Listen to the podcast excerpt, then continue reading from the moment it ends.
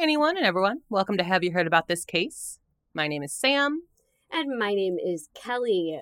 We hope you enjoyed our coverage of the true crime monolith that is the Cecil Hotel. We're back today with the case that General Manager Amy Price found the most disturbing in her 10 year career with the hotel.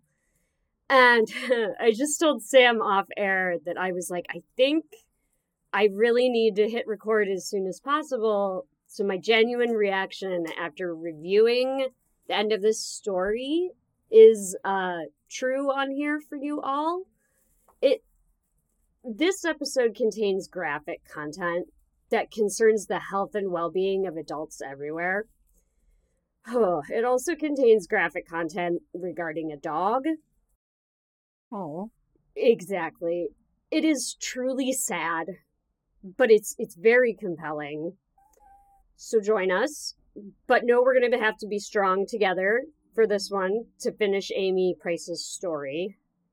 I recommend to everyone a Pinot Grigio. That's where I turned after hearing this story. Well, I have a hot chocolate, if, if that helps. Okay.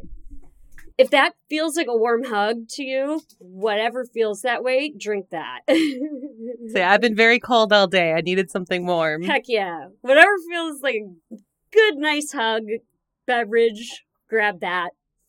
Um, because wow, it it is remarkably sad. And but I want to tell Amy's full story here.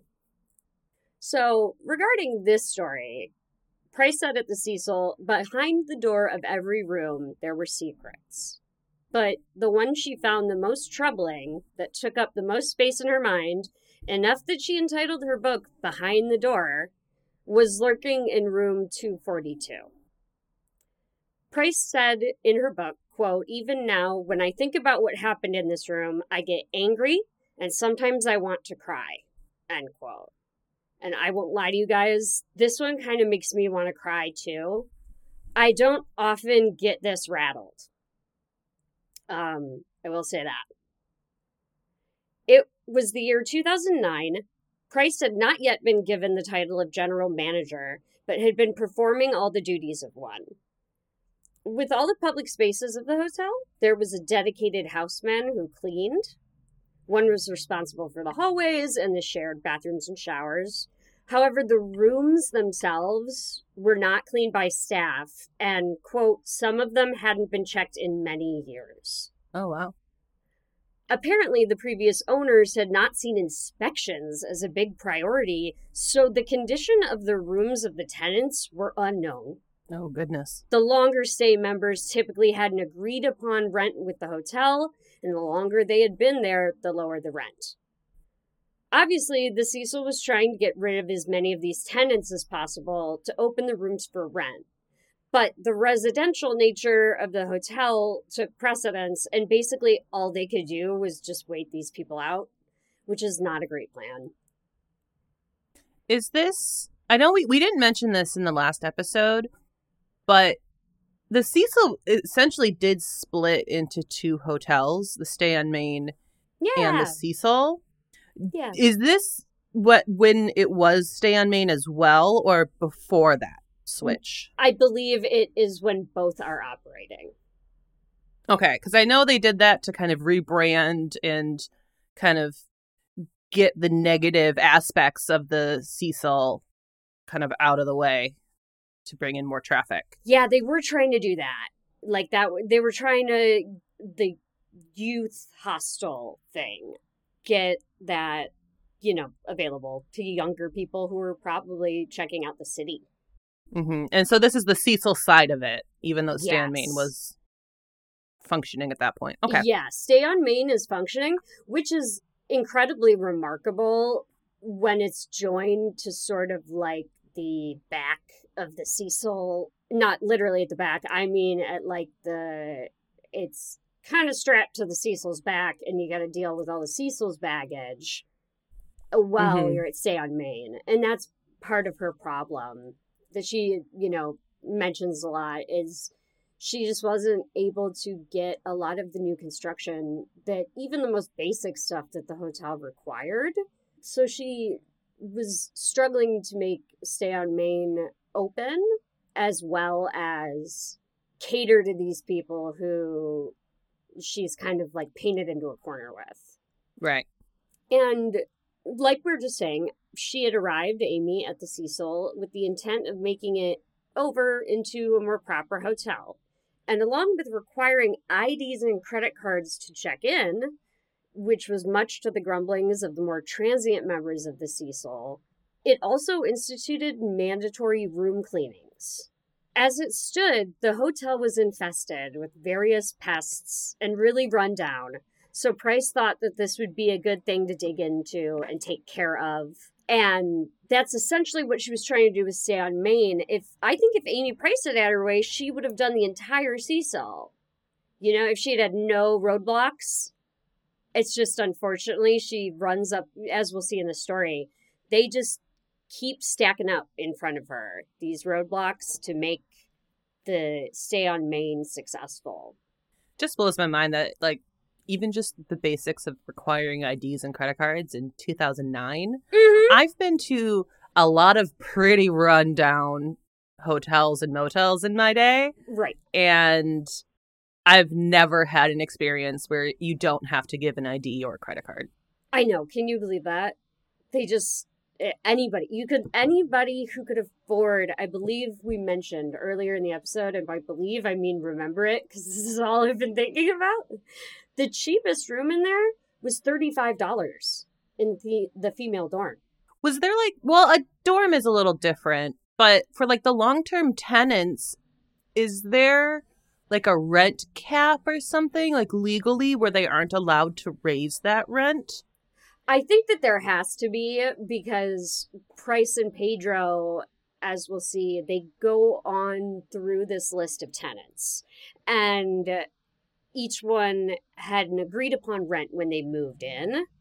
So I imagine that it just kind of fluctuated with inflation, how much people were paying for rent, and then they were like grandfathered in. That's what I have to believe. Yeah, because it seems to me like you should, like, with the renewal, Mm-hmm. you should be able to raise rent with the associated fees of improving the building Right. that they're living Yeah. in. Yeah. My rent goes up every year. Absolutely. Absolutely. Mine does too. So that's why in reading this whole thing, I was like, okay, there has to be like an LA law or like some kind of Californian law that stipulates that your rent is capped because they go through the tenant roll, right? She Price talks to Pedro again, who we met in part one, who's the hotel's sort of historian. And they're going through this tenant rent roll and they come out with 80 tenants and all of them are listed in an excel sheet with their room number their rent they paid and the date they'd moved in. And so pedro like walked amy price through each of these tenants and what she was dealing with because like we just said she's sort of stuck with these people Mm-hmm. she has there has to be an LA law that says you can't raise rent. I don't know what other reason would make people not leave because also I think we'll we'll discuss something about moving out of the Cecil that makes me think that there is definitely like an agreement there. Yeah, because it just seems weird to me if they if they're not raising rent, even just minimally. I know. But it makes sense, like to increase it depending on the work that's being done. And if she's struggling to get the work done, a great way to get that done is to raise the rent, provide better amenities for these people, and the people who can't afford it. Mhm. It's just that's how how it, it works. It, it's it sucks for people who can't afford it, but at the same time, it's running a business, Exactly. and there has to be a balance of the two. I was gonna say she would just be doing exactly what she came there to do, which was rehabbing the hotel. You know, like all.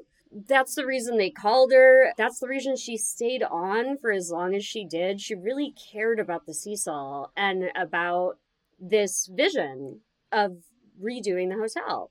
And so, like, if these new improvements had caused certain people to move away, I imagine that newer people would have gravitated toward it. I think if she had her, if she only had her way, like her own kind of way to bulldoze through this red tape, that's what I think the problem is. Mm-hmm. And we're about to see the gravity of this problem. So, 80 people, and it was then that they arrived at a name of a one Mr. Channing, and he's referred to as only that in the book. And next to this name was one Price hadn't seen before a Dal Harrison. When asked by Price who it was, Pedro responded to Price with just, quote, the woman. According to Pedro's memory, Mr. Channing had been at the Cecil for a very long time, roughly 40 years. So, Oh wow. yeah, he's been there. And this seemed odd due to the file that he had, which said that he and Dal Harrison had moved in in 2004. Pedro explained that 2004 was likely the date the tenants had moved from the upper floors down to the second floor. So that is when they're condensing those tenant units into like floors two and three so they can rehab Right. the image of the other floors. Mm-hmm. That makes sense. And so he likely agreed to move down from higher up. And Mr. Channing relocated to another room within the building. Immediately, Price clocked that she had never seen the woman, Dal Harrison. This she had never seen her. She asked Pedro how long the woman had been at the hotel, and according to him, the woman had been brought into room 242 about 10 years after Mr. Channing moved in. So she had probably been at the Cecil for about 30 years. So did they live together? Yes. Or were they like neighbors? They lived together. No, Okay. Lived together. Yes, same room. And so they've been there she they've been there together for roughly 30 years. Channing has been there roughly 40. So Okay. he kind of already had his wits about him at the Cecil, like saw it as his home, had rent agreed upon, you know. But it was odd because in her 30 years' time at the Cecil, its unofficial historian Pedro could only say, quote, she is an Asian woman. She went into the room, but she didn't come out. Price was immediately alarmed and asked when the last time was that this woman had been seen. Chillingly, Pedro answered, quote, never. Apparently, in room 242 lived a woman brought in by Mr. Channing who had not been seen even once since. So she wasn't even seen moving from the upper floor to the second floor? You know, they may have, because, like, there are certain other instances here where people do get a glimpse of her. But it's like, the, one of the things I found the most perturbing, like recounting this case too, is that it almost feels paranormal. Like it almost feels like this woman is a ghost. And people aren't seeing her, aren't considering her, aren't like it it's wild. Interesting. Because everybody just like I it's it's been I don't know. I I don't know. Because he went on to tell Price that the woman whose name may or may not even have been Dal Harrison. In the early days of her stay, she could be seen in the hallway to the shower with just a sheet around her. Pedro could not recall ever seeing this woman in any clothing, just the sheet. Her hair was Hmm. described as, quote, long, dark, and wild. Maybe it hadn't been cut in a very long time. Bizarre. That's just mm-hmm. odd. Yeah, and it gets odder. It gets odder and odder and more and more strange that this is happening. Like a, a whole hotel is functioning around this and this is happening. It, it's wild. Like and here's something that is wild in a different way, as in wildly sad. Um Price quickly ascertained room 242 did not have a shower inside it. And after asking Pedro, they determined that the woman was not even coming out to shower anymore. Something just seems very off. Yes. Price describes Channing as, quote, in his late 60s when she arrived at the Cecil. He was about six feet tall, and he always wore a black hat over his gray hair. He used a cane, and as he walked, he always seemed to be making strange growling noises. His demeanor was very unpleasant and very unfriendly. End quote. What year did she start at the Cecil again? So it would just be a few years before this, if that, at this point. 2007. 2007. Amy okay, Price. so she was only there for two years. So he's he's still late 60s, potentially 70, 71 ish, Correct. in all likelihood. Correct. Okay. And this woman is still likely same description. Still. Mhm. Price further stated that Channing almost never spoke to her, and when he did, she noted he had a very low and deep voice. She marked it as the deepest voice she had ever heard. So now that we know the occupants of room 242, came the date that all tenants would be advised that their rooms were to be properly inspected. Price noted that enough notice was given to tenants that if they had wanted to clean up at all, they had the opportunity. The date to inspect room 242 grew closer until it was upon Price and Pedro to go knock on the door and perform the mandatory inspection. They noticed a TV was blaring from the room when they arrived at it, and after knocking, were told, quote, just a minute, from Mr. Channing. We know that because Amy Price recognized his very deep voice. Mm-hmm. All right, here we go, guys. Price said that when the door to the room was cracked, quote, the smell almost caused me to fall over. Putrid, rank, rancid. I'm not sure if any of these words are enough to capture the insane stench of that room. It was like ammonia and rotten eggs caught in a steam room together, which made it very hard to concentrate. End quote. Did any neighbors complain about smell? You know, in her book, she never mentions that. And I wondered that myself. I was like, how did nobody. I wonder if it's maybe because they've grouped all these tenants together on uh, floors two and three. And I wonder if all these tenants are kind of around him and are accustomed to like this sort of mental illness and they don't want to draw attention to themselves. They maybe don't have proper identification. Maybe that's what happened. But I am Yeah, maybe. I am quite curious as to whether anybody ever called down to the front desk in the time when he lived in the upper floors and in the time when he moved down to floor two.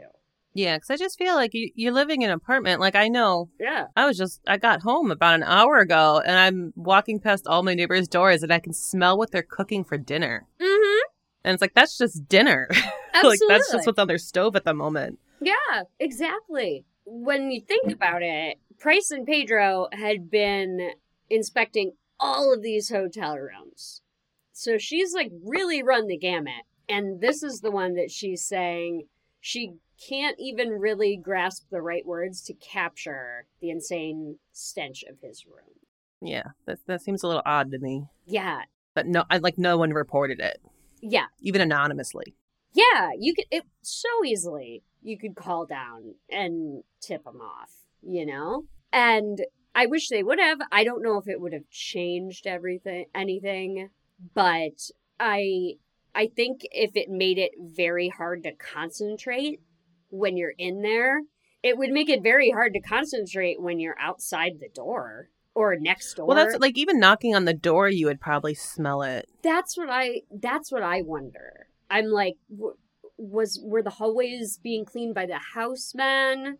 But even if they were being cleaned, could you really clean over a smell like that? Yeah, like I'm, I'm thinking, like, I'm assuming this is the body of the woman, just based on the description of the scent. I have never smelled a body before, but I've smelled my fair share of like rotting animals growing up in the middle of the woods and around hunting. I know what that smells like, Mm-hmm. Yeah. and it's potent. I will give you a glimpse here and should let you all know that the weirdest part about this story is that this woman is very much alive and very much normal. She's it, well, normal is not correct for this at all, but she is very much alive. Huh, interesting. Okay. It's even weirder. It's even weirder. There, it's very hard to concentrate. She says it's awful. She informed Mr. Channing they were there for the mandatory room inspection, and she noted he was taking kind of a defensive stance with his cane, kind of not wanting to let them in. And he eventually relented and allowed them to inspect the room, but I doubt anything could prepare them. Amy Price said, quote, my most vivid memory, beyond the smell, was the temperature. It really was like a steam room, so incredibly hot, and of course, this intensified the smell. At first, I thought the heat was due to the season. It was fall, the hottest time in Los Angeles. On top of that, the rooms at the Cecil were tiny and circulation was poor. Then I realized that in addition to all these causes of heat, Mr. Channing had a heater running in the room. End quote. See, I can't judge him on that because my apartment's like a sauna all the time and I love it. I typically love a, a warm room as well. I'm just very puzzled by all these different sources of heat. Like if it was that hot outside, you know, I I don't know why you would be running a heater, but we should Yeah, I can't I've never been to LA. I don't know what the weather is technically really like in the fall. To me, Mm. fall's like 60s, 50s Right. maybe. Yeah, for us it's not weird to run a heater in the fall because it starts to get cold as hell here. But I, I, I wouldn't be opposed to running a heater on occasion in the summer. I really like it nice and toasty. if somebody's blasting the air, you know, I'm I'm there for the heater as well. But I do think it's odd to have these multiple sources of heat all converging on this room. I don't know why. And that definitely know. can't help the smell. Uh, That will definitely amplify that smell. Absolutely. Keeping it that hot. And it just I'm baffled as to why why you would need it that hot. And that's so like the only thing I could think to describe this was after overcoming the incredible stimuli of the room because we're about to see there's there's more yet because we've just covered smell and we've covered temperature and now we're going to cover occupants. Price was able to see on the bed, covered in a mess of white sheets, was the outline of a human body. She said it was immediately evident someone was hidden under this sheet. She asked Mr. Channing, Is the person who's hiding under this sheet okay? And Channing answered her in a grunt of, Yes, she's okay. As Channing told Price this, she observed that while he was speaking, a cockroach was skittering among the sheets. Ugh, gross. Yeah, I know you guys, it's bad. It gets worse. Price also then surmised that cockroaches had infested room 242 and stated they were everywhere she could see in the dozens. Ugh. I know. In this awful state, Price was immediately able to see why the cockroaches were invading. There were half drunk liters of soda and open containers of food, quote, all over the room. And I'm sure that adds to that smell, that rancid, Uh, I know. Ugh. rotten smell. Exactly. And I mean, we're city dwellers, so like when you say the word cockroaches, it's like, oh, it gives me a visceral shiver. Right. like maybe that's for everybody, but like especially for here where we're living in apartments, we're living right next door, sharing walls with each other. Like you say the word cockroach to me, and I'm like, "Mm, where? No. Like Right. Like, keep that out of my home. Exactly. Like, what brought it in here? How to get in here? What do we do to get it out? Because it's, I mean, the what Price said. Uh, one of the things that I actually took out, but I'll we'll talk about it right now, was that the fumigator. He enters the picture later. He told her that if you see a cockroach in the daytime, it's bad, and so she's Ew. here. It's the daytime. Yeah. Uh, Say, I'm lucky to have never had to deal with cockroaches. Knock on wood. Oh, me neither. Oh yeah. Um, and I did not Yeah. know that, and that that's horrifying. Yeah. Yeah. They're oh my god. It I I've never dealt with cockroaches. Harrowing. So I can only ma- I know I don't think cockroaches bite you. I think they can. I think they can. Yeah. I I'm sure they can. I don't want to find out. I don't either. Yeah. but I think exactly. exactly. Ugh. And Amy is feeling the same way we all are, you guys. She's appalled at the conditions Mr. Channing was subjecting himself to, but also the woman. She could tell that the woman was definitely alive. The conditions were so poor, get ready, that right next to the bed, Price, quote, noticed a bucket parked next to the bed. Amy instinctually knew that it was being used as a toilet because, as she said before, room 242 had no bathroom. End quote. Oof. Yeah, so it's harrowing. And it her concerns are intensified for the two adults, particularly because there was still no responsiveness from the woman. So she asked Channing again, quote, Are you sure that whoever is under that sheet is okay? And she made sure to ask it more loudly to try and give the woman a chance to yell out. Price said that the woman did not only not answer her, but she did not even move. Wow. Yeah. And she so she has a lot of valid reasons for concern, but also she has to go through the steps of her job. So she has to kind of remain detached from this.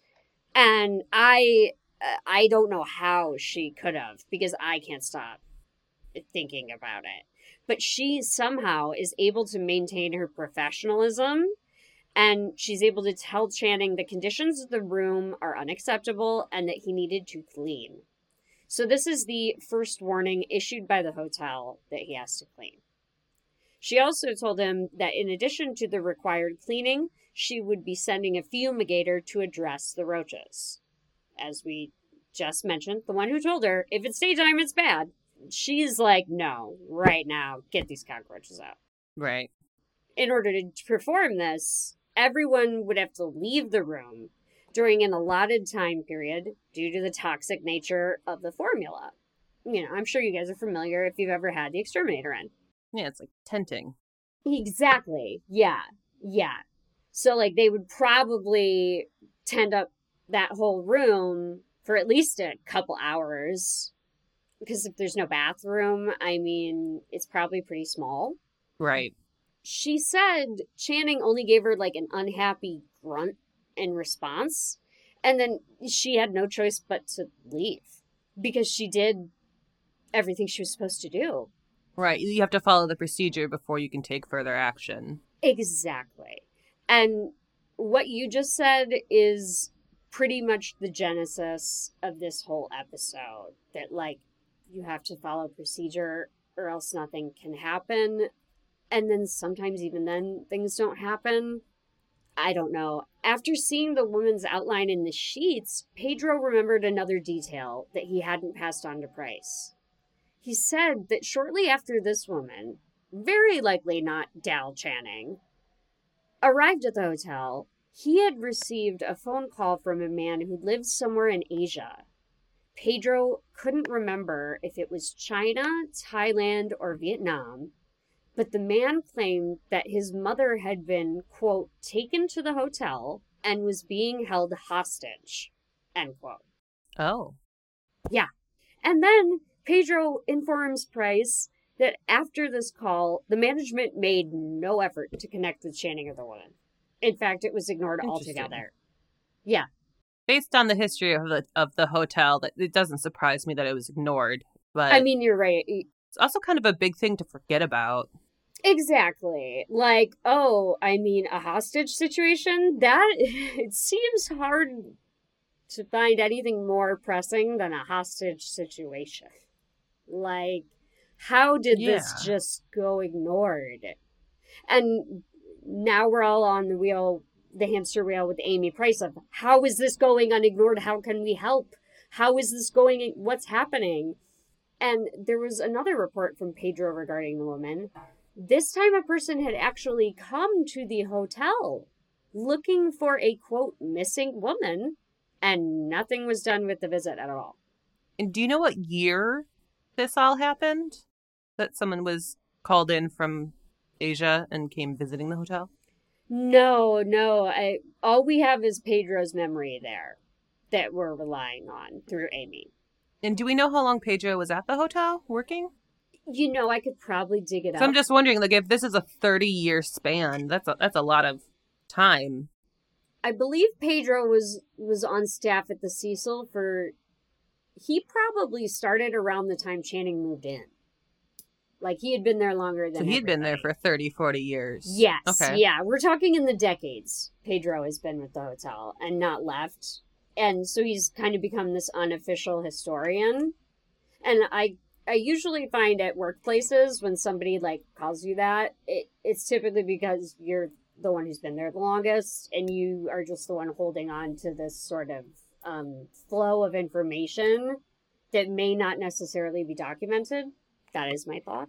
I'm just curious how long people have been searching for this woman. Me too. um, we know at least they people have been looking for her since 2009 through Amy, because we the only thing we know now, eh, as far as this, is that the woman has been there for 30 years, and nobody has cared to ask after her on staff of the Cecil this entire time until Amy arrives. And so yeah, I I was just surprised with with those kind of leads what what happened. And so Price she didn't think that bad press outweighed human suffering.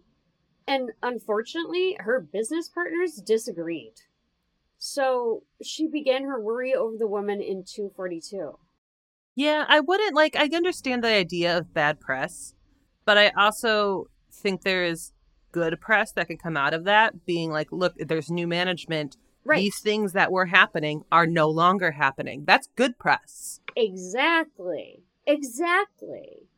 Why I I don't understand why Amy Price was continually I mean, well, it's because her business partner didn't care. That's it. That's it's straight up that. And Price said she felt, quote, the horrible truth was that if the person if the woman wasn't asking for help, it wasn't going to be that easy to help her. End quote.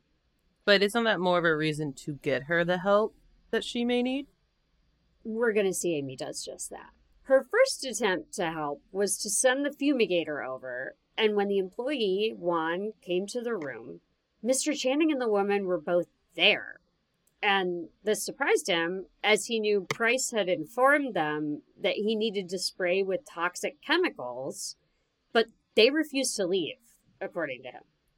So instead of spraying, Juan did the second best thing he knew to help them, which was applying roach killing gel to the baseboards around the room. And at this time, Price knew that Mr. Channing had not made an effort to clean, so she again asked him to. That's second time she's asked him. In conjunction with her asking him this, she was officially promoted to general manager. She hadn't been able to do much in her time between her second request and that elevation, but once she's promoted, she then made it her mission to help the woman hidden in 242.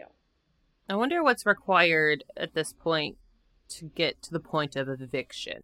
That's a good question. Because to me, it sounds like this just having the roaches and the non-compliance and, and all of that Mm-hmm.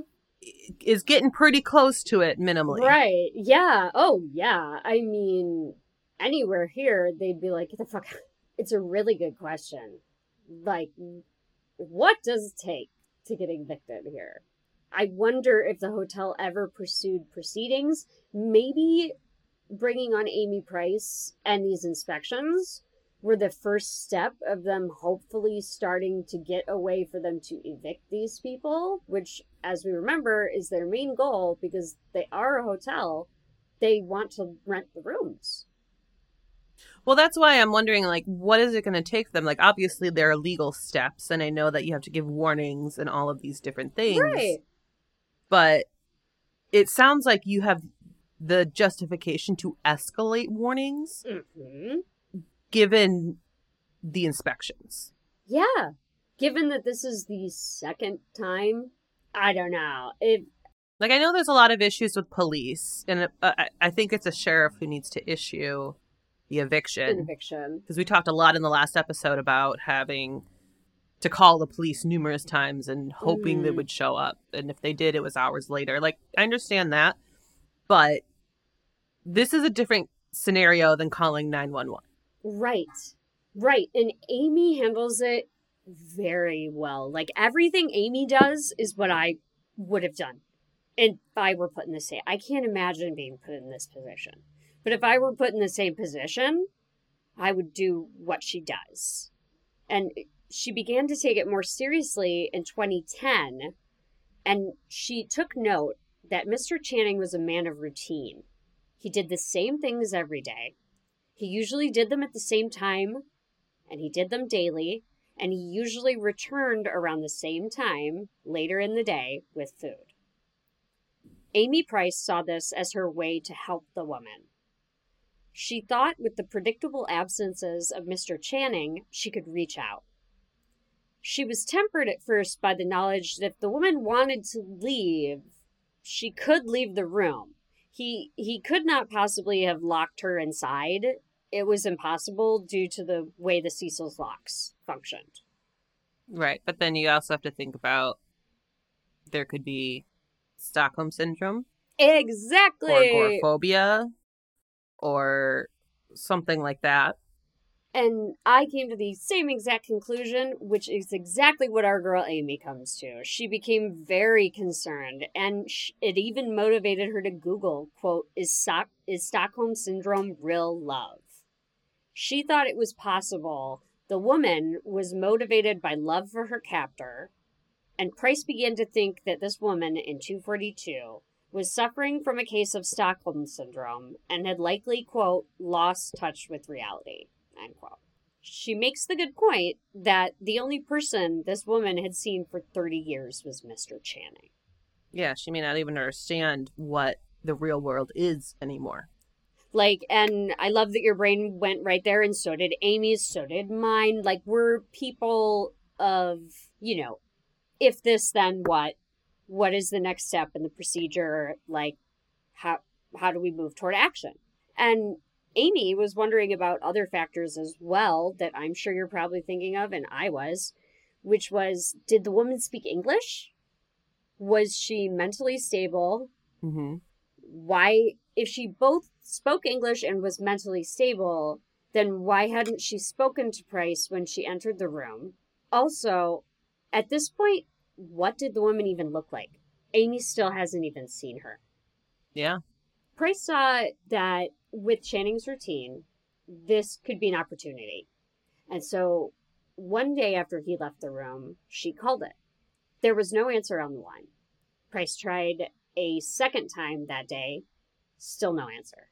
Without any answer, Price gave her another opportunity. This is a separate occasion from those two phone calls. While Channing is out, she sees the opportunity and she knocked on the door.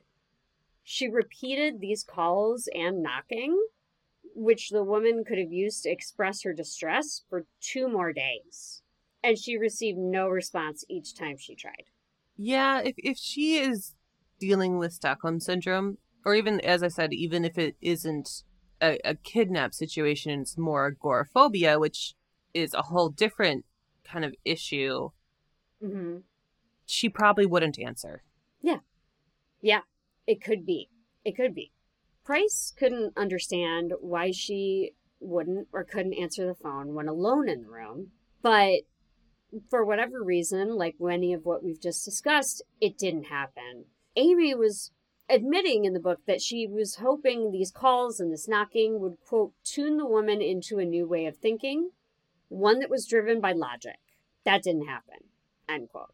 And I think Unfortunately, I think in these situations, logic is not a logical way of thinking. Yes, like exactly. you, you can't rely on logic. Right, right. You want to, but I feel like this is definitely uh, the the epitome of a case where being driven by logic is not gonna cut it.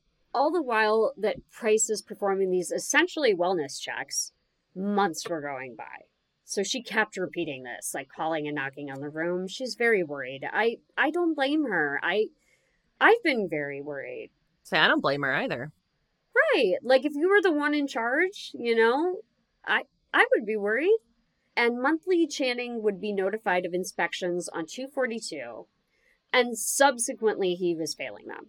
Every time Amy returned to the room, Channing, the woman under the sheet, and the roaches were there. He took it a step further, and when the fumigator Juan came monthly, each time applying roach killing gel instead of spraying because they would not leave, Mr. Channing would remove it from the perimeter baseboards. Juan said that he was just as confused by the woman hiding as he was about the removal of the roach gel. Apparently, according to Juan, the woman in 242 seemed very much alive as well. Damn. See again, this is why I'm I'm so curious about eviction because Right. I feel like this is especially after months that is Right. absolute Months. right for eviction. Absolutely. And I mean, the Cecil is technically your landlord. Exactly. Like they have the right to say you can't be here anymore because you're violating Our policy. Our- Yeah. policies as a business. Uh, But you're you're gonna be I blown away. Like I I'm blown away by how because Amy is so thorough and she does like everything she possibly can. She because she's performing these wellness checks, because he's failing these inspections, she knows the conditions are chan- changing. She's still worrying. And I again I don't blame her. She began to explore a list of organizations to contact after her repeated ways to try to access the woman, coming up with nothing. She first called the health department, adult protective services, the fire department, and the police department. Like, first of all, round of applause, Amy. Out of the park, smashed it. I would have called every last one of those. Well, yeah, I think that's also policy in your situation like this. Like it's great that she did because it needs to happen. Mm-hmm. But I, that's that's what you're supposed to do. Right, exactly. Yeah, again, she's symbiotic thing here. She's both doing her job and she is very worried about this woman on a personal level. Because through her work at the Cecil, after seeing years of guests roll by her, Amy Price had developed a keen eye for mental illness and she had the compassion to deal with it. which is something a lot of people don't have. Yeah, exactly. You need to have a, a really, you know, a, a unique spirit to do that. Because she saw that this woman was suffering from perhaps a partner with a hoarding disorder. Yeah, sounds like it. Yeah, I that's all I can come up with too. She had seen it in other rooms and could only find it incredibly sad that another human would hit that point. However, she still wasn't sure if the woman was in there voluntarily. All she had to assume right now was that she was because he couldn't lock her in there. And all she that's all she could do because again, she's just doing her job, you know, and she can only do her job. She can only go so far Right. before you know like what what is the threshold? And you'll continue to ask yourself that. I know i did. The health department turned out to be most helpful of the services she contacted after filing a report of channing's refusal to clean despite the repeat notice from the hotel and an official was sent to check out the room room 242 when the health department arrived mr channing opened the door and Price said that when he saw the official there, he immediately looked very angry to her. I imagine so. Well, it's his own doing at this point, which it, that also might be a, a, a mental disorder that he's dealing with, that he's struggling to do the basics of his own care, but exactly. he was given the warnings. Right. Multiple warnings and multiple failed inspections. It's it's just like it tugs at you because you're like, I'm just doing what I'm supposed to do, but like this is unacceptable. Right. like this is uh, not good for you for whoever this woman is for the hotel for anybody it's not it's not good so i'm really glad that amy called everyone she did but it does make me sad that she had to call all of these different services just begging for help. Like how why why did she have to do that? I don't know. Well, it sounds to me like he has some sort of mental disorder that is causing this behavior. Oh yeah. And it could be like it it seems pretty extreme. So this this is what you need to do in these situations. Yeah, what I just don't understand is why she had to kind of work at it and work at it and work at it as much as she did. And we'll see as she does until uh, with no result. Because the, the health department official, he sees these conditions and he is adamant that they're not okay for either of the adults. And he wrote Channing a quote, fix it ticket. The official made no special mention to Price about the woman hiding, and the fix it ticket changed nothing about the situation. Which that doesn't really surprise me that a, a ticket. Yeah, they ticket. Well, it. it's yeah. a piece of paper. It's a piece of paper. it's paper. ticket. Yeah, exactly. Yeah. Yeah. Like there needs to be more action beyond that, but you have to have that first. Right. Yeah, you're right about that. And it had about as much effect as you would imagine. It changed nothing. Nothing except that Channing decided he would add a dog to the mix. Oh, no, no. I'll say Rigby's sitting on my lap right now, and he's not a dog, but he pretends to be. And I'm just. I know. Dogs are not allowed at the Cecil. Ugh. Well, my baby my baby is asleep on the couch right now, baby Arthur. And I oh god, that's why I had to give the the trigger warning up top up for animals too because I just am like, "Oh, this is devastating." Like it's it's a different kind of orbit of sad. Right. Yeah. I'm just going to let him cuddle me on the lap on my lap for a while because I know it's going to get sad. Yeah, and clearly Channing, it's it's not registering at all.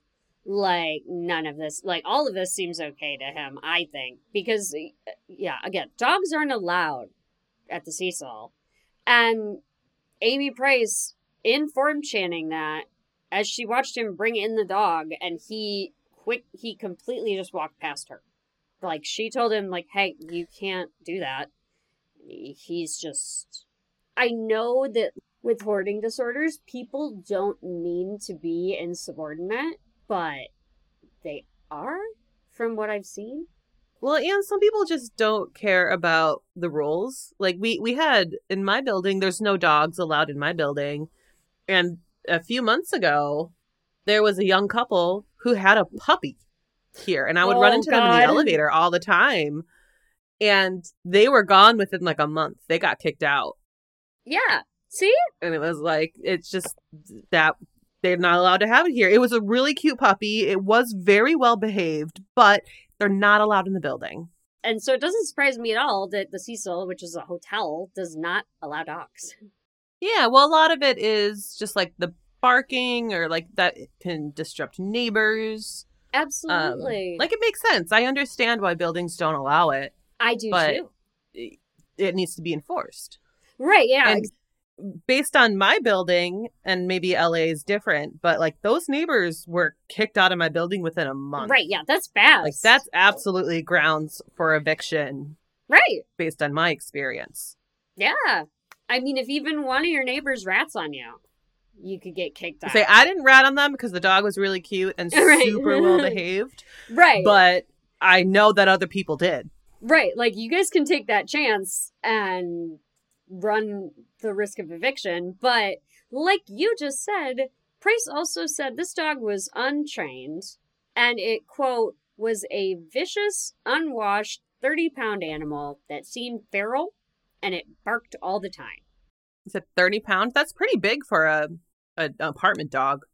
Arthur is 26 pounds for your reference. Uh, viewers, sorry. I will We'll post a picture of him on Instagram. I'll post a picture of Arthur and something next to him that weighs 26 pounds. That way you guys But like you wouldn't want a dog much bigger than Arthur in your apartment. No, absolutely not. You if you don't know our co-host Arthur, he is a wiry little terrier mutt and he's like I just said, about 26 pounds, small guy. And you don't want, uh, if it were me, I wouldn't want bigger than a dog. And your space is probably a lot bigger than what they had at the Cecil. So Price knew that the dog barked all the time because Channing was only a floor above her office on floor two. And she could hear the dog. She could literally hear the dude's dog just barking. And the first time she saw Channing bring it in, she sent him a notification reminding him that dogs were not allowed in the building. So that's how quickly she acted, just like Sam's neighbors. Like right away, boom, hey, you're not allowed to do that. Yeah, it's it's the rules. Them's the rules. it's what you signed the the piece papers like you signed a piece of paper that says you can't do this. Right. It doesn't only say that you get amazing rent for the rest of your life. It says that you can't have a dog either. I'm sure. I'm I haven't seen the leasing agreement, but I'm positive. I was like, well, at this point, they don't even require an ID, so No, exactly. doesn't, Yeah. I was going to say, yeah, they don't even know. They don't care who's what people are in the room. Who they don't the next day in a what I find to be a very funny reversal from previous notifications, which was like no response at all. The very next day that Channing gets this notification, Price was forestalled when she received new documentation from him saying this new pet was an emotional support animal. which which is is fair to an extent. Like I, it's very easy to get an emotional support animal certificate. It's it's kind of too easy Yeah. because it's just a loophole for people. Well, and here's what's odd about the situation and why I kept the dog in here. Because I wanted to remove it. I didn't want to refer to this dog at all. But the documentation for the emotional support animal listed that Mr. Channing had no close relatives to help him with his conditions. Price immediately thought about the woman in the room he had been referring this whole time to as his wife or alternately his sister. So who is he referring? Like, who is he talking to, saying that he's she's his wife or his sister to Price or other people? So, predominantly to the health department, he is asserting that she is his wife. And most of the time in here, he's asserting that it is his wife. I am unable to ascertain how many times he referred to her as his sister. I'm imagining that that's coming from Pedro's knowledge of these years of interacting with this man when his story is changed. But for most of this time, he's referring to all these officials in their capacity that this is his wife. And now he's giving her documentation that says he has no close relatives. Well, my argument with that is she might not be able to help him with his conditions if she has her own conditions. And he may be helping her more than she's helping him in this kind of his reality of everything. Mm-hmm. Yeah. So I don't I don't think that's like a total like crazy thing to have to say on his end. That yeah, yeah, that she can't help him. Yeah, it that would be fair because we still don't know like who is we don't really know who is leading this sort of toxic relationship between the two of them. Well, just based on like everything that you've given me so far, because, well, like I don't know anything about this case. I know a lot about the Cecil, but this is something I haven't heard of before. And know, everything right? that you've given me so far in this is very much like he is the one running things day to day. He's the one who goes out, brings back Mhm. food. And it sounds like if she is not kidnapped, Right. and if she is there on her own free will, then she seems more mentally ill than he does in Mhm. these few facts you've given me so far. right. So that's that's why I say like that is no surprise to me that he says he has no close relatives to help him with his conditions because she can't if everything is if if she's if she's there on her own free will or if he is like a medical caregiver in that aspect. Yeah, we don't really know who's like leading in this dance.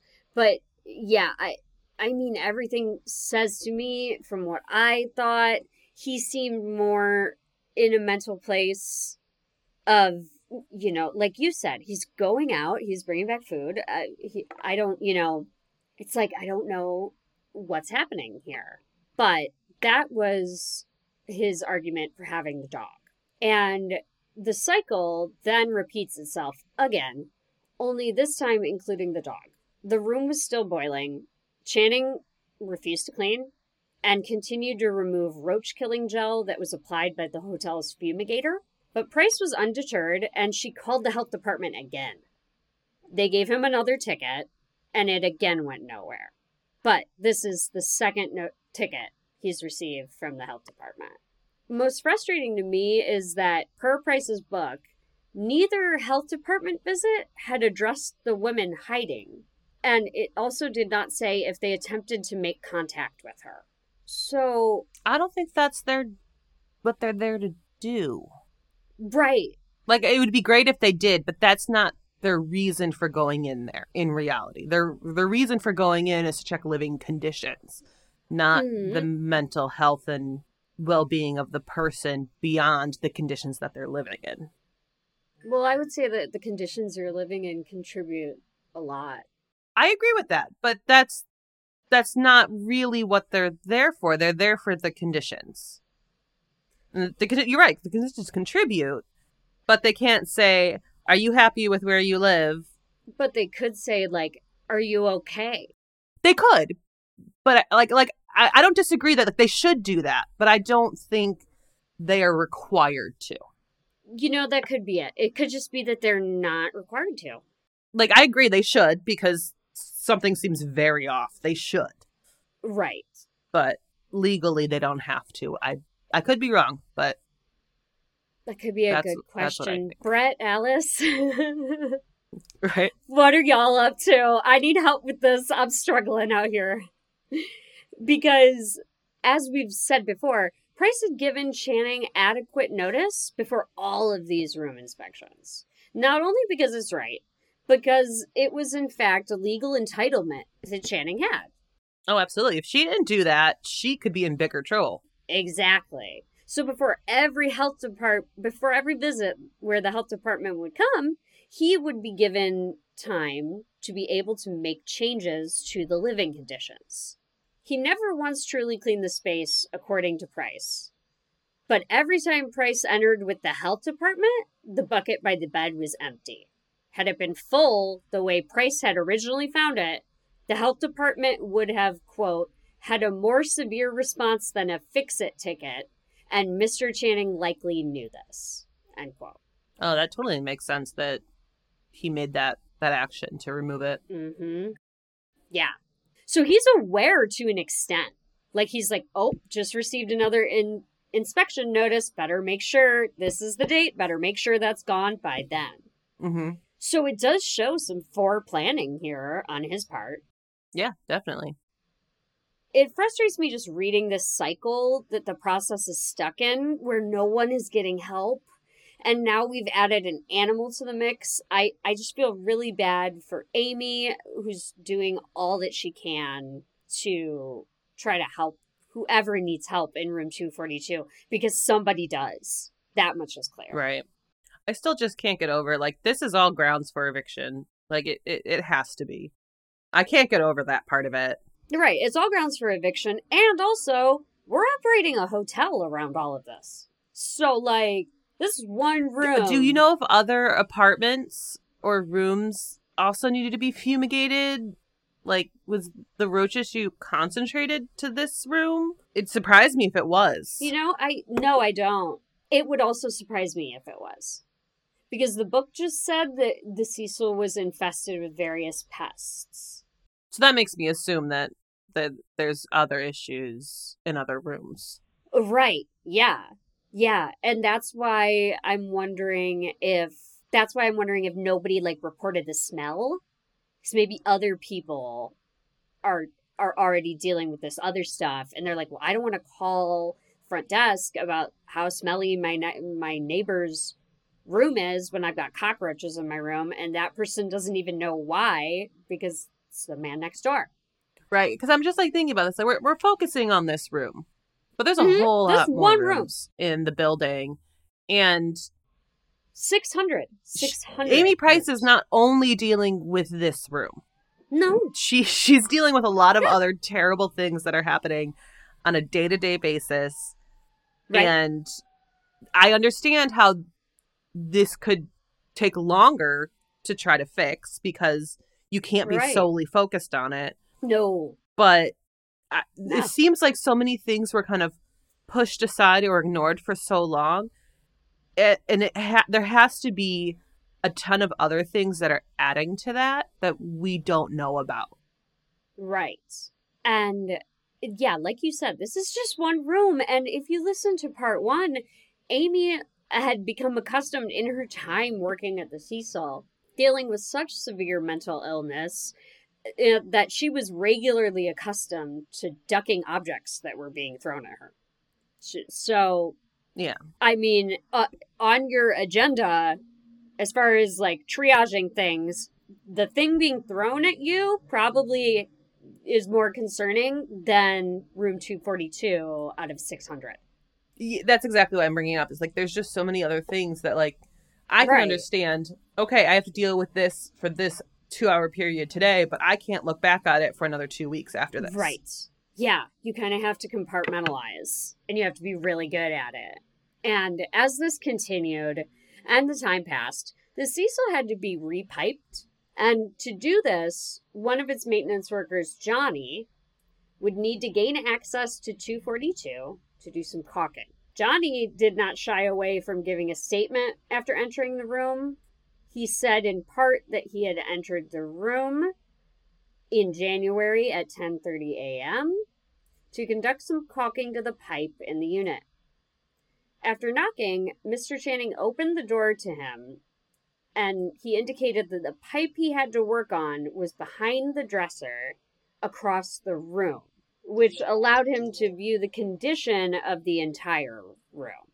Mr. Channing referred to the woman to okay, so this is to Johnny. He refers to the woman as his wife and the dog as his emotional support animal. So that's that's the story here he's giving Johnny. We're mm. wife and emotional support animal. Though the emotional support animal story has never changed. So Johnny had a similar story to all Cecil staff members that entered this room. He said Mr. Channing's wife lay on the bed, quote, covering herself from head to toe to avoid being seen. The bed was filled with cockroaches that crawled all over her body. And he also witnessed a bucket by the sink that, quote, contained human waste. The condition of this unit was very disturbing and appeared uninhabitable. Please see the attached diagram drawn by Johnny for details.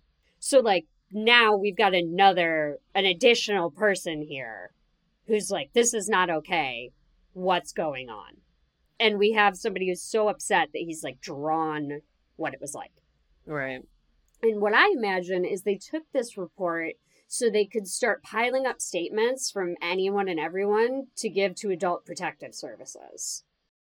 Oh, absolutely. I feel like that that should have that should be day one of witnessing that. Right. And it's worth mentioning here again that oh, we now have another outside adult with true concerns about the residents of 242 that were those of common decency.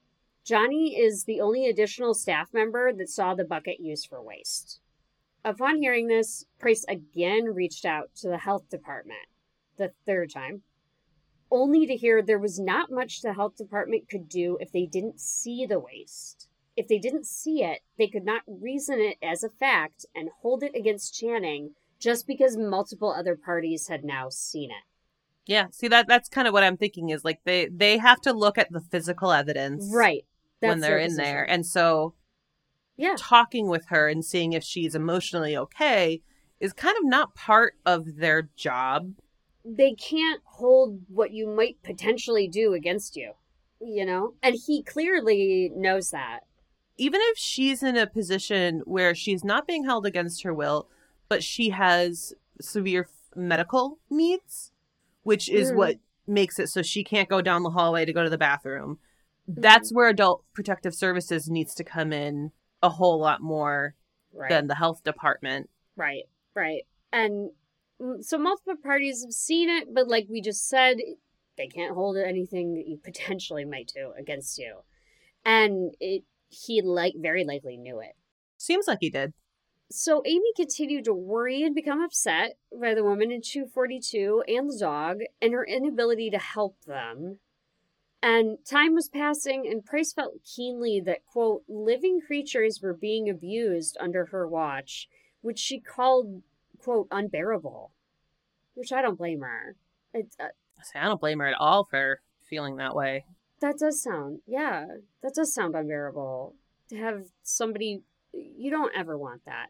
So, trying another route, Price called Animal Protective Services for the dog.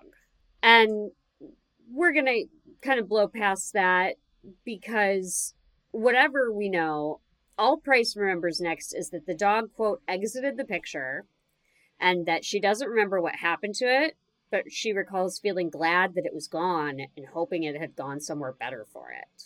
Yeah, hopefully it was able to be taken to a shelter and adopted. Exactly. I mean, it's a shelter would be a shelter would be mercy. Like this is crazy. And when Price thought she had hit her limit, Channing had more for her. Not long after Animal Protective Services came, Price came to greet Mr. Channing after a call had been placed to the front desk. He handed her a stack of papers and said, quote, You've been served, see you in court, unquote. Price looked into it, and technically, you, the plaintiff, aren't supposed to serve the person you're suing yourself. No, not you're at not. all. You're not a process server. Like, that's not. But she's quickly becoming aware that he's sort of playing in a different ball game, and people are, uh, for some reason, everybody seems to just be, you know, cutting this guy. Yeah, we love our dogs. My husband just arrived home with with Arthur, so if you all heard any of that, that's what chopped us up a little bit there. But so after Mr. Channing serves her, which he's not a process server, she became aware that he was serving her papers for a restraining order against her. So again, it it, it calls into like first of all, you're not supposed to serve the person you're suing. That's but I mean I wonder is this like a real lawsuit? like or did he just like print this off the internet actually you know they do go before a judge so okay so it is a real lawsuit right yeah so i'll uh i'll let you know the outcome and you maybe maybe you'll understand better than i do because i just don't it's very i'm it's wild like you're not supposed to especially if you're serving them for a restraining order against them doesn't make any sense yeah that's what the like, process you, server is for. You shouldn't. Yeah, you shouldn't be near them if if you're reser- serving with a restraining order. right. If you don't, it doesn't make any sense. And so he claimed in these papers that Price was harassing him by coming to his room all the time, and that she'd harassed him about his emotional service animal. So she has documentation, and that there was a warning given before coming to his unit. Oh yeah, I imagine she's armed to the teeth. I say it sounds like she would easily win. Yeah, exactly. And you know, we talked in part 1 about how going to court had become almost very commonplace for Amy Price's job description, which yeah, is wild, but she would have been ready. And in these papers, Dell Channing, the woman referred to as Dell Channing, was referred to instead as Dahlia Harry. Price couldn't understand if hmm. Channing had forgotten the other pseudonym for her or if he was intentionally using another alias in this lawsuit. Or I wonder if that's her legal name. Yes, is it? We don't know yet. So if it's it's in court documents, you would assume it would need to be a legal name. You would think, right? You would think. And so she presents herself at court along with Channing. They approach the judge and they inquire, the judge inquires, quote, So I understand, Mr. Channing, that you would like a restraining order against Miss Price. Channing offered the judge, quote, No, no. Ugh, I don't want a restraining order against Miss Price. Not her. I want a restraining order against the security guard who's posting notices on my door. They're always trying to inspect my room. End quote. So it sounds like he just doesn't understand what's happening. Yeah, I'm like, so you clearly understand how the legal work legal system works to an extent. Like you you've clearly got some idea of that. But you don't really know like you're oblivious to the fact that they have the legal right to inspect your room. They are your you are their tenant. Yeah. Price knew that she was the one requesting the notices be posted on the door, but she didn't know if Channing was aware that they came from her. She did find it confusing, quote, from a technical angle. It was confusing that he had served me if the person he'd really intended to sue was the security guard, end quote. Which I think is fair. We both just reasoned that out. And I have to think that this guy wasn't planning on suing anyone. He was just hell bent on them not entering that room again. And so he put in like the name he knew most commonly, which was Amy Price, which is pretty easy to remember. I don't know. Well, it sounds like to me he doesn't understand what a restraining order really does. It sounds like he wants to find a way just to prevent people from coming into his unit Mm-hmm. but he just thinks a restraining order might make that happen. Right. Right. That's I'm like eh, that's why I think that I'm like I don't think he ever intended for any of the legal system to go to work. He just wanted to scare the hotel. And if he thought he was going to scare Yeah. the hotel, that's a pretty bad plan because they have all this documentation and they're armed and ready. They would love you to do this because what you're doing is going to further expose that unit and more people are going to enter it no matter what if you enter into this legal battle Right. If this guy's in his early 70s at this point, he's been there for 40 years. He would hmm. have moved in, moved in 40 hmm. years previously. That would put him moving in in his early 30s. Like I'm I'm just wondering like okay, what did this guy do for a living? How is he paying for this apartment? Like I know it's cheap, but like there's I just have so many questions about what his history is. Me too because the thing is they collected rent monthly just like we do from these tenants. So like he had a sense of time in that he knew that like monthly he needed to be paying his rent whatever amount it was he knew Well, also rent was due. part of why I'm I'm wondering all of this is is he actually considered a caregiver by the state for this woman? Cuz you can get paid for that. And that that's kind of what I'm getting at here is is he act is he not working and is he generating income by quote unquote caregiving for her and there's just no checks that should be happening if that's the case like what's I, I'm, I just i have so many questions Yeah, so do I. like, I'm so glad somebody's here with me now because I've just been thinking about this for days. I'm like, what is that? Like, oh God. And the judge is probably, he doesn't want to touch it either. And he stated simply, quote, if the restraining order is not meant for Miss Price, then you need to refile it. He then closed the case and told both parties to go home, which is exactly what I would have done if I were a judge. Like, all right, goodbye.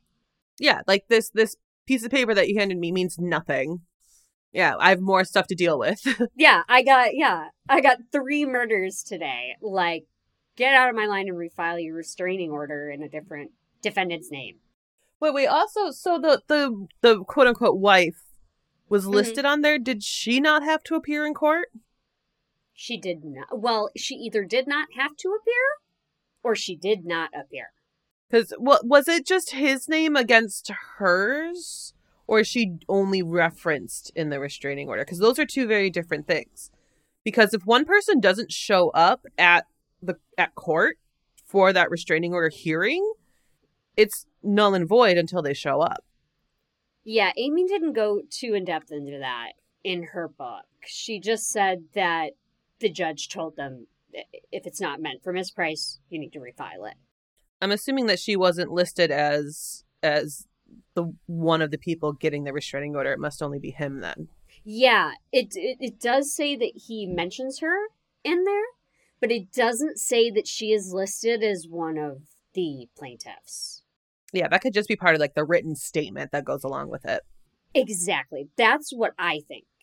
I think that she is mentioned and she's referred to, like we just mentioned, with this other alias.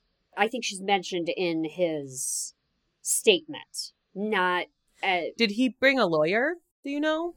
no, he did not. I do know that. Okay, so usually you don't for a restraining order. It's not. It's like very very serious cases if you do, but you don't. You don't Mhm. have to. A lot of people don't for restraining orders. Yeah, he did not.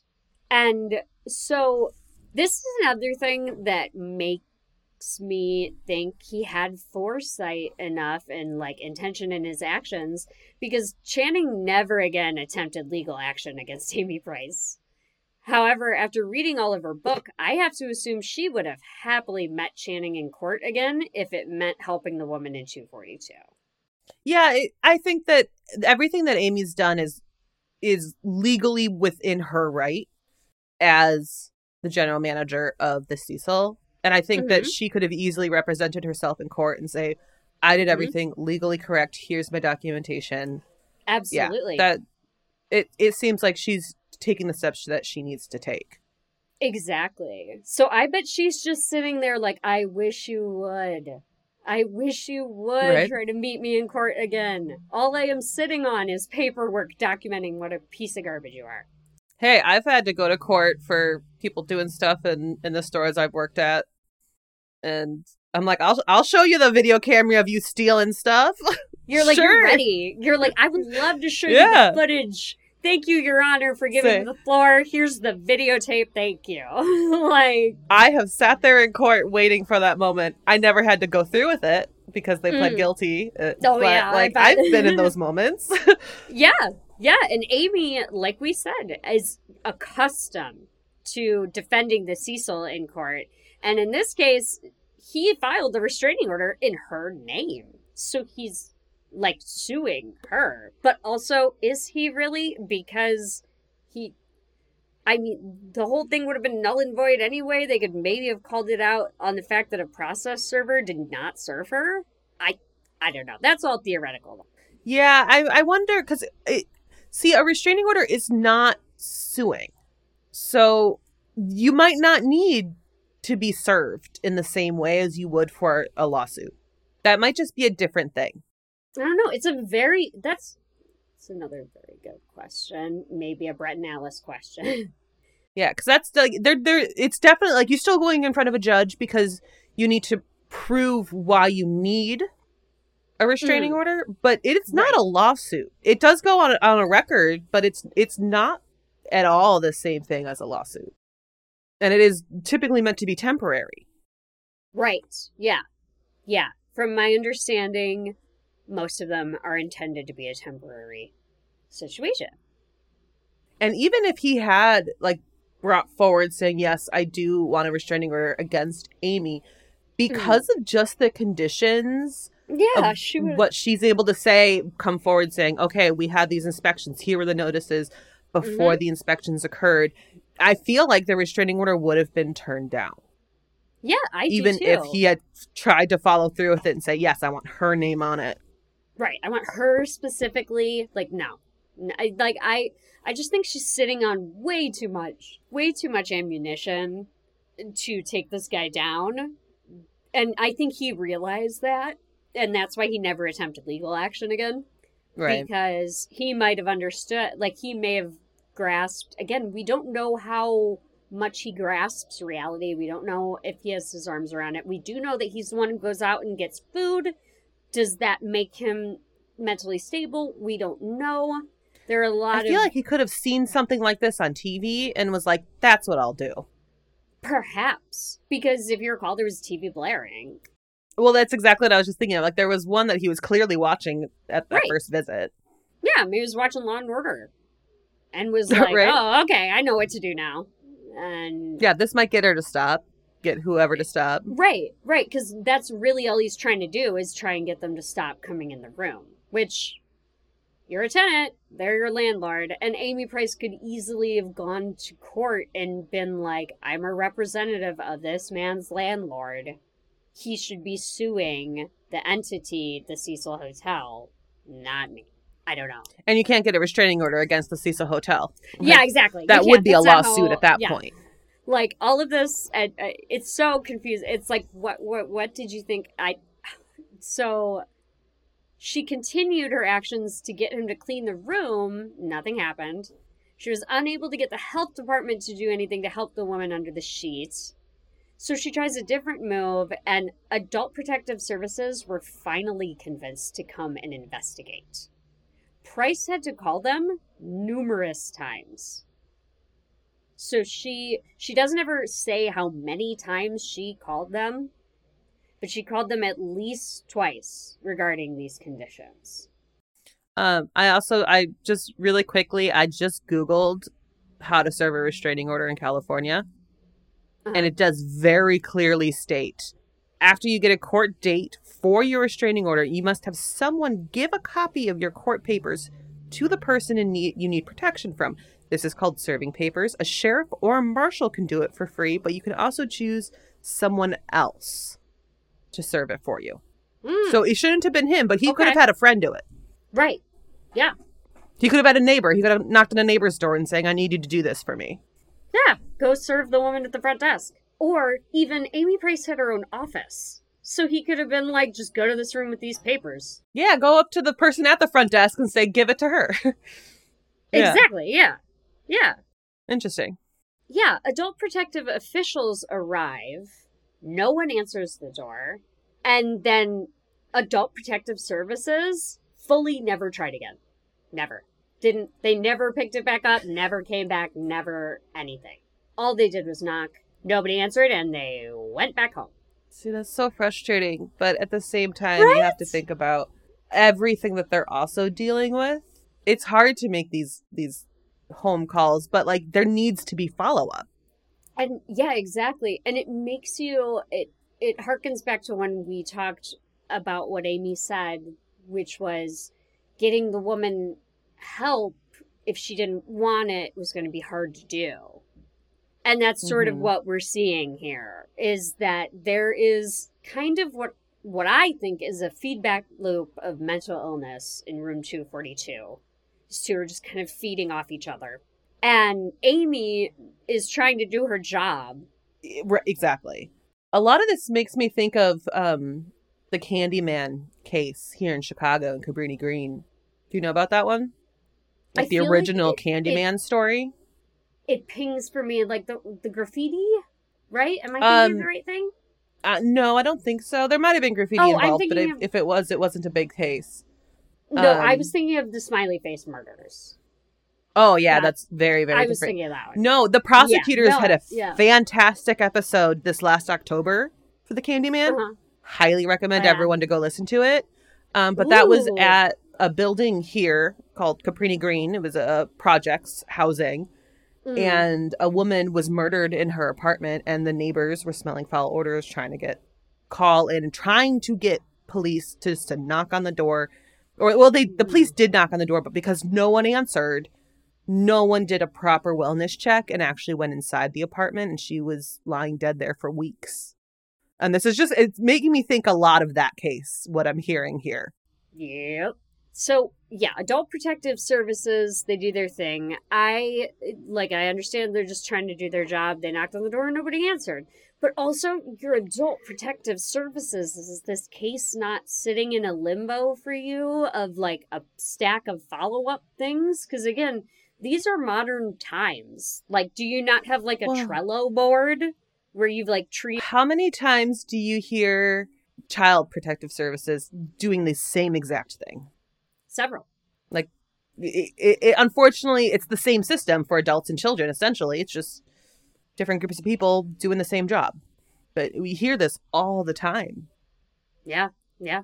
And yeah, i hate it i don't know how to fix it but it needs to be fixed somehow And Amy is clearly in the same spot. because in yet another move showing her devotion at helping this woman or just trying to get any response out of this woman, Price called the fire department specifically to help this woman. The firemen came, took the woman's vitals, pronounced that she was, quote, doing fine, and then they left. Price said at this point she felt like she was, quote, going crazy. And she wondered how, ev- how everyone she was calling could be letting this happen to this woman. She also wondered how she had tried so hard in so many ways to help the woman and gotten nowhere. It, it was a standstill between her and Channing that would go on for years. I, don't think it's that she's not getting anywhere with this. She's getting the documentation that she needs to move forward at, at some point. And unfortunately, mm-hmm. I think you need a lot of documentation, especially when it comes to adults. Yeah. And yeah. so I w- I wouldn't I wouldn't say she's not getting anywhere. I would say I wish it moved faster. I wish the system was better enforced to take action at a faster rate than what we're seeing here. Right. And I would absolutely say that I agree with you. And I would like to highlight that that was just Amy Price's feelings at the time, her own feelings. I agree with Sam. I think that. Say, I can understand why she feels that way for sure. Yeah, I totally understand it. But I'm fully in agreement with, with you that she's doing everything how she's supposed to, you know? And yeah, that's why I feel so damn bad for her because she is just doing her damn job. Right. This is like she shouldn't be made to feel like she's going crazy. There shouldn't be situations where this has happened. And now it's going on for years. But in a watershed moment, the hotel again changed ownership. And Price saw this again as another opportunity to help the woman hidden in 242. The new building owners started a relocation incentive program in order to implore the long range tenants of the Cecil to leave the building. A social worker began to meet with each of these tenants individually, so there's 80 of them, and they're meeting with all of them, to help decide on what was the best path for them. If the tenant chose to vacate the Cecil, they would be offered compensation. When this whole program was announced, Price told the new owners and the social workers what she'd seen in 242. So that's a pretty good deal that you don't get a lot. Exactly. That's what I mentioned before when we were talking about tenants' rights. Like, there must be something in law here because they're being compensated to leave. So, like, what kind of tenants' rights must they have? Like, crazy protective tenants' rights. Because, yeah, they're, I mean, they should have been evicted years ago. yeah, like. Yeah, I, am still blown away that they weren't evicted first exactly. thing. I'm blown away that their rent never increased. Yeah. Um like there's yeah. something really bizarre here that I don't understand. Yeah, so so these this guy who should have been evicted years ago is now getting offered money to leave. Like yeah. So that's happening. And so she tells these social workers about what's going on. Because I mean, the same way Pedro briefed her before she went in there, wouldn't she want somebody to catch you and be like, "Hey, oh, absolutely." You know. well, and if they're social workers, you would hope that they have training to yeah. deal with something like that more than Amy might. Right. And and if not training, then like the resources to like tell mm-hmm. you where to go or contact them themselves. Yeah. Yeah. I think that's all Amy was hoping for. And it actually works. Good. Shockingly. The day came that the social workers met with Mr. Channing and the woman together in their room. And this marked the first occasion where Amy Price saw the woman in room 242's face. According to Price, quote, she looked too happy, which suggested to me that she probably wasn't mentally well. And her hair, it was so long and piled on top of her head like Marge Simpson's, but not styled. More like it hadn't been washed or combed in a long time. End quote. Mm-hmm. Yeah, I wonder how long she's essentially been in that bed. Right. And then she did not speak the entire meeting with the social worker, this woman. Meanwhile, she's not speaking. And Mr. Channing explains that he would like to receive the compensation check for leaving. However, to enter that agreement, everyone would need to produce a valid ID, including the woman. Which makes sense. Yeah, yeah. Hey, you want to get money from us? Free money? Let well, you have to leave, but to get money from us, you're gonna need to identify yourself. Like, Yeah. that seems fair. So we need to know what name to put on that check. Right, exactly. Yeah. Who do you, what bank account do you want this to go to? And this could have been Amy Price's way in to find out more about this woman. At least like a valid name, because right now we've heard several variations. And then, Mhm. like, was it really her family who called way back at the beginning? Was the person who showed up at the hotel really a part of any of this? All of that could begin to be examined if she were just to present an ID. The social worker saw it as another way to get her into a more humane situation as well. They said, quote, let's get her an ID and maybe a haircut too. Mr. Channing was said to have balked at this, claiming that the woman had lost her ID many years earlier. During the entire interaction with Adult Protective Services and the social worker, so two separate occasions, all the time talking to Adult Protective Services, all the time talking to social workers, he had referred to this woman as his wife. My question be, would be if she was his wife, why was he so skittish when official documentation entered the picture? Yeah, that's odd. Yeah, why? Mm, Like he does seem like very protective, and this it it it, it really sounds like he's dealing with some sort of mental illness. Right. Whether there is the the kidnapping, like that phone call mentioned, or not. Yeah. I, I haven't decided at this point. I don't think there's enough information to really decide that because we haven't heard from her yet. right. But I do understand a little bit of p- his potential nervousness with an ID because it does really kind of sound like he has an issue with authority. Mm, and- Documentation and an ID is like a big no no if you have Yeah. an issue with authority. But then that's also Yeah. weird that he's trying to get a restraining order because then you're No. going to the authority for help. Like I, it doesn't really make sense. But No. I like no, I don't think I, we can make sense of what he's thinking. exactly. I have no idea what this man is thinking. I have a strong feeling that the woman is mentally ill. And I, like I said before, I have a feeling that this is some sort of codependent feedback loop where they're both mentally ill. Because I can't imagine staying in those conditions if you are mentally stable. Yeah. Maybe they all think this too, but due to her losing her ID, the social workers set up multiple appointments over the next weeks, each time trying to secure a date on which they could take the woman out of the room and get her a haircut and some fresh clothes. Every appointment had to be canceled, or sometimes Channing and the woman would simply not show up for the scheduled meeting. Eventually, Channing dropped the idea of the relocation reimbursement and did not leave the Cecil. Didn't just I don't even know what the next steps would be right like for adult what do you even services. exactly? That's another Forcibly great- remove them. That seems extreme and potentially more harmful. And the thing is, like, you can try to forcibly remove him, but you're at the Cecil, so you're going to call the cops maybe three times, and they might show up. like, oh, a guy won't leave. Well, okay. That's well, I bet if adult protective services called, that'd be a bit of a different story. But still, like that could be emotionally and mentally harmful as well to do that. So Channing doesn't leave the Cecil. However, Amy Price did. In 2015, her career with the hotel was over due to its closure.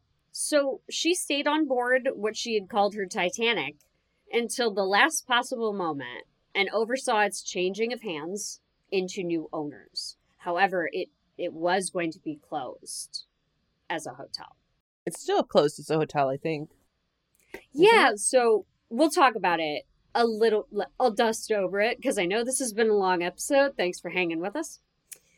But Pedro re- was retained on staff for the hotel's new owners. So that's 2015. Amy Price leaves. She's there for 10 years. So Mr. Channing had already been there 40 years. And then Amy shows up. Amy's there for another 10 years trying to get this guy the hell out. And she's not even successful. She leaves the position. And this guy is still holding down the fort in the in 242. Do you have any age estimate on the woman? You know, I'm not sure. No. No. I'm wondering if, like, is she That's a good question. decent amount younger, close to the same age? I wonder about so many things. I have so many questions. So I'm writing down a lot of questions as we're talking. I'm like, I just, I'm trying to keep things straight, trying to make sure I know what I know, I don't know what I don't know. Yeah, I know. It's like, what? Wait. like, wait. If this is in 2015, like, he's still there? like, what? And so in 2017, two years after that, Pedro and a houseman named Julio walked past room 242 and detected the smell that had unfortunately become a familiar one in the Cecil that of death. They immediately gained access to the room and found Mr. Channing dead in his bed.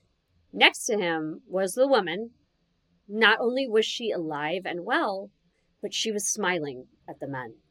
Hmm. Paramedics were called to remove Channing's body and to remove the woman. They put her on a stretcher, and she then entered their care. Pedro informed Price of the death and of the woman being removed, including one final terrifying detail. As she was wheeled out of the lobby on the stretcher, Pedro told Amy that she was laughing out loud. And Pedro said he Amy said Pedro was able to imitate the laughter. It was so singular. And he said that she kept doing it as she was being taken away for medical support. Price said that this last experience with the woman behind the door really shook her. She said, quote, the fact that she was cackling away after being in that atrocious situation for way too many years and found lying next to that creep's body. End quote. See, honestly, that makes me really wonder if he was trying to, I don't want to use the word protect, but kind of protect her. It, it sounds like she is pretty severely mentally ill. And Yeah. he was kind of keeping her locked away for her own sake. Right. That's what I'm wondering. I'm like wondering I what I want to know is just like who I I don't know who is is pulling the strings on this one. You know? I don't know if he's protecting Yeah. her or if she's using him. You know, I I don't know. Or or are they both? Well, that also makes me wonder with like what you were saying with her being seen in the hallways on a rare occasion. Like, Mhm. Is she, are these instances where she leaves the room and he needs to go find her because she's wandering? Like, like I'm kind of thinking like a, a, a dementia patient. Like there there are times that they leave, they don't know what's happening, Mhm. they're very confused. Like, Mhm. potentially could it be something like Yeah. yeah? Mhm. I, I don't know. I just I feel like he he had his own issues, Right. but maybe he's try he tried to protect her and keep her safe by locking her away. Yeah. It also like the other variable that's like kick, kicking around in my head again and again and again is like who is hoarding this apartment out? Like which which one of you? Like from a just from a landlord's perspective. Like which one of you is hoarding my apartment out? Like I would put that on him just based on what so, I too. know I think because so he too. seemed more mentally capable of living a day-to-day life than her just based on what Yeah. we know. Right. So, like I said, folks, we're getting we're getting closer. We're wrapping it up. So, here's a few more weird things to talk about. Additionally, no one ever came to collect Channing's belongings. So maybe he had not been lying when he said he had no family. Yeah, so that doesn't surprise me. That was my first thought is he already stated he has nobody.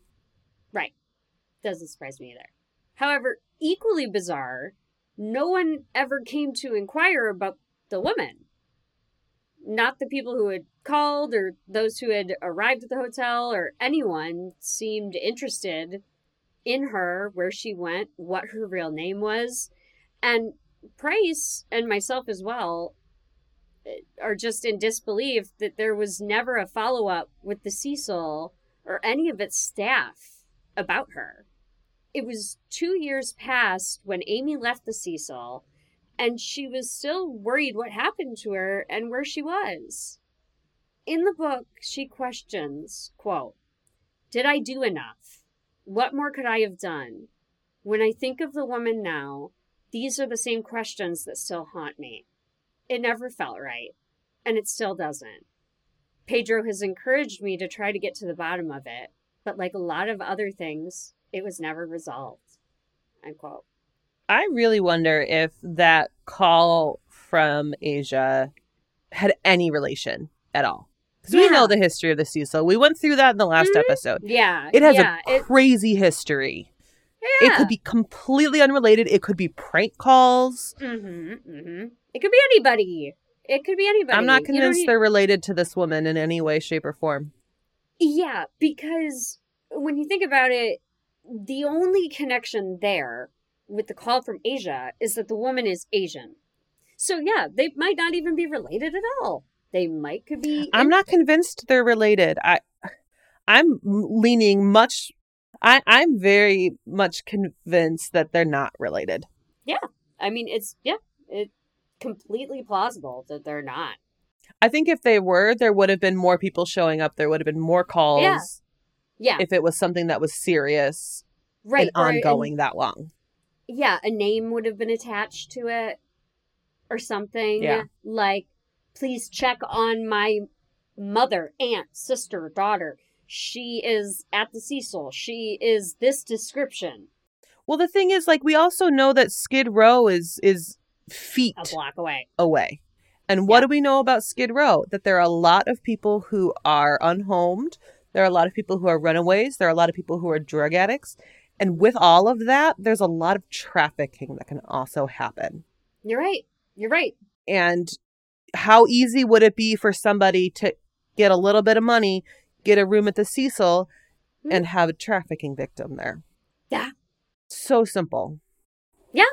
Ag- So, again, like, totally see why Amy was very distraught over this. And it, it took up space in her brain, you know, because, like, Oh, um, yeah, I, I fully understand why. like she said, like living people were being abused under what she felt was like her watch. But also, it breaks my heart that she was like, "Did I do enough? Did I do everything?" Because I feel like she did everything she could. I do too, but I also think that's a very natural human reaction for somebody who is caring.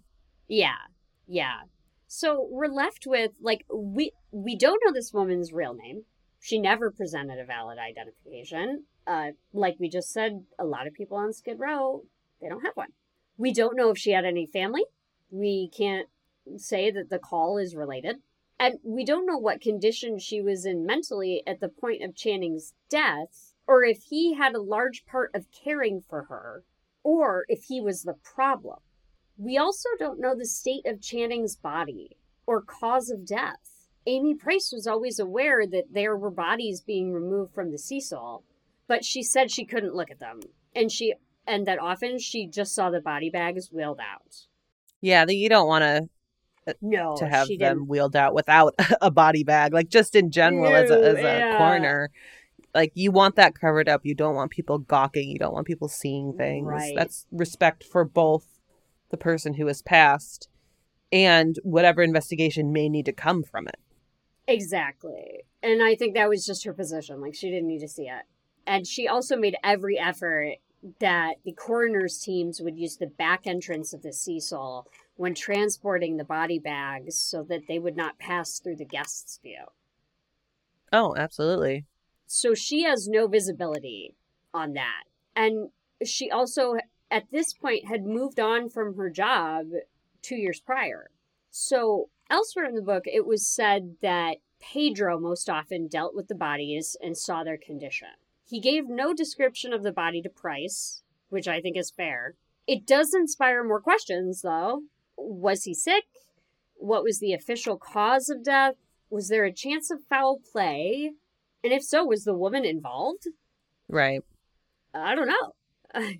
Yeah, my immediate thought, just based on like knowing that he had to be close to his 80s or in his 80s, and given Right, that's all. Yeah. his apparent lifestyle, Mhm. uh, that's a, a reasonable age being a cause of death. But you're right; like there could be a lot of other things as a know, factor in that, yeah, I just can't stop thinking about it. I'm like, and good for Pedro to not talk about that because no, yeah, that's Uh, indiscreet. Yeah, well, like as I've said, uh, I don't even know how many times on our show before, I'm close to somebody who is a coroner, And like they have a legal obligation to not say things, but more than that, it's also a moral obligation. yeah. And that's very, very important to them to show that respect. And Pedro Yeah. not being somebody who is has that legal obligation that comes along with it, I- I think that shows a lot of respect to not talk about it. Yeah, I think that he shows remarkable strength of character in being the Cecil's. I mean, you could almost call him the Cecil steward. Like these, all these years, he's been. He was considered the hotel's unofficial historian when Amy Price got there. Mm-hmm. So he's really like when you think of the hospitality industry, you should be thinking of somebody like Pedro, like somebody who will literally find like a dead body and not talk about it to anyone to make sure that the hotel is intact. Like that's the gen that's that's the whole basis of his job and he does it. You know, people who work hard like I I really respond to that. You know? Yeah, absolutely. Like, so we're we're wrapping it up, and my questions just largely mirror Amy Price's. I wonder where the women woman is and if she's alive. I wonder if Channing was helping her, or if she had Stockholm syndrome. Could be both, really. Exact. Yeah. Is it neither, or is it both? Was anyone looking for her at all? Did no one care? And and those two questions are sad by themselves because you have a, a block away you have Skid Row, which is full of people who did did any was anyone looking for them? Did no one care? And I in does it sound like rampant untreated mental illness between two people or does it sound like a kidnapper and a hostage in my opinion i definitely think the former just from the behavior they were exhibiting Yeah. i wish the hotel had done what miss price wanted so badly to do which was help the woman or even both people in room 242 sam what are your final thoughts on this one? This has been my holiday reading, so I've been thinking about it since, and I wonder what impression it's made on you, like what's pinged for you. I can't stop thinking about this and how truly tragic it all is. Yeah, I agree. It's it's incredibly tragic. I honestly, just based on what you've given us today, I think that this is definitely, not definitely, I think this is likely a case of mental illness and even maybe some sort of physical illness. I- Like. Mm-hmm. I feel like he was likely trying to treat her himself by locking her away. Mhm. and it, maybe that's because he loved her maybe that's because she is his wife like i don't i don't know um i i don't i don't really know that but I I, i'm not leaning towards kidnapper or hostage situation Mhm. Yeah, me neither. i'm leaning definitely towards a, an illness of some sort Because if we recall early, very early on, the first description we got of Mr. Channing was that he walked with a limp and had a cane. So there is some evidence of physical illness there. yeah it Um, could have even but- been like he was worried they would take her away because of Mm-hmm. her illness. And so that's why he Yeah. didn't want anyone to see her because he was scared that she'd be taken from him. And maybe she is his wife and he Mhm, really yeah. loved her and he didn't want her to be taken. Like there's a lot of different ways that this can go. Yeah. Um, but yeah, I think it's it's definitely my thoughts are leaning more towards mental illness than anything else. I know, right?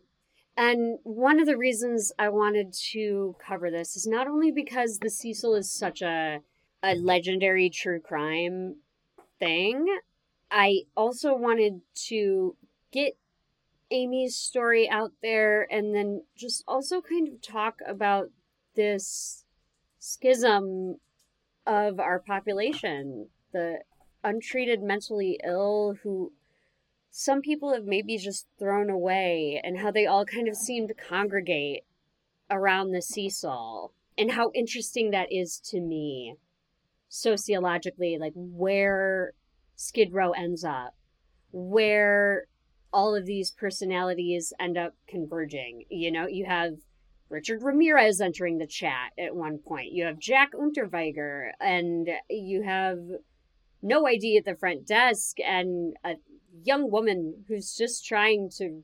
She was told rehab it and make it suitable for a hotel chain. She was never told she was going to have to be dealing with tenants like this. Mm-hmm. Yeah. And so the last thing I'll leave you with is the historic Cecil Hotel in downtown LA reopened as a permanent supportive housing project in 2021. Oh, it did officially reopen. It did. Yeah, in 2021. I thought it was put on hold. Yeah, no, it opened as a, a housing project. The facility still boasts 600 rooms reserved for the neediest of Los Angelinos. But after a year of operating in 2022, with encampments in the nearby Skid Row neighborhood growing by the day, most of the rooms are still vacant. All of that is according to the LA Times. Interesting. So, and then Amy's book came out in 2023 last year.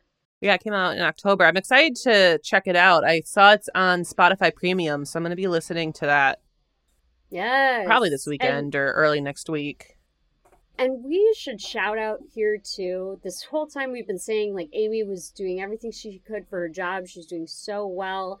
Another aspect of Amy was that she was really a passionate jewelry designer. And that's really what she wanted to do with her life this whole time. So you may have seen in part one that we tagged her jewelry page in our post, and we'll do that again. And I hope that you go and check out her jewelry and support what she called her true passion. I was looking at it this morning and it's beautiful. I love what she mm-hmm. makes. I know. Yeah, she's so cool. Well, thank you all for listening to Have You Heard About This Case? If you liked this episode, please leave us a review on Apple Podcasts. You can find us on Instagram at Have You Heard About This Case Pod, on TikTok at HYHATC, or you can email us at Have You Heard About This Case at gmail.com. Thanks, and we'll talk to you later.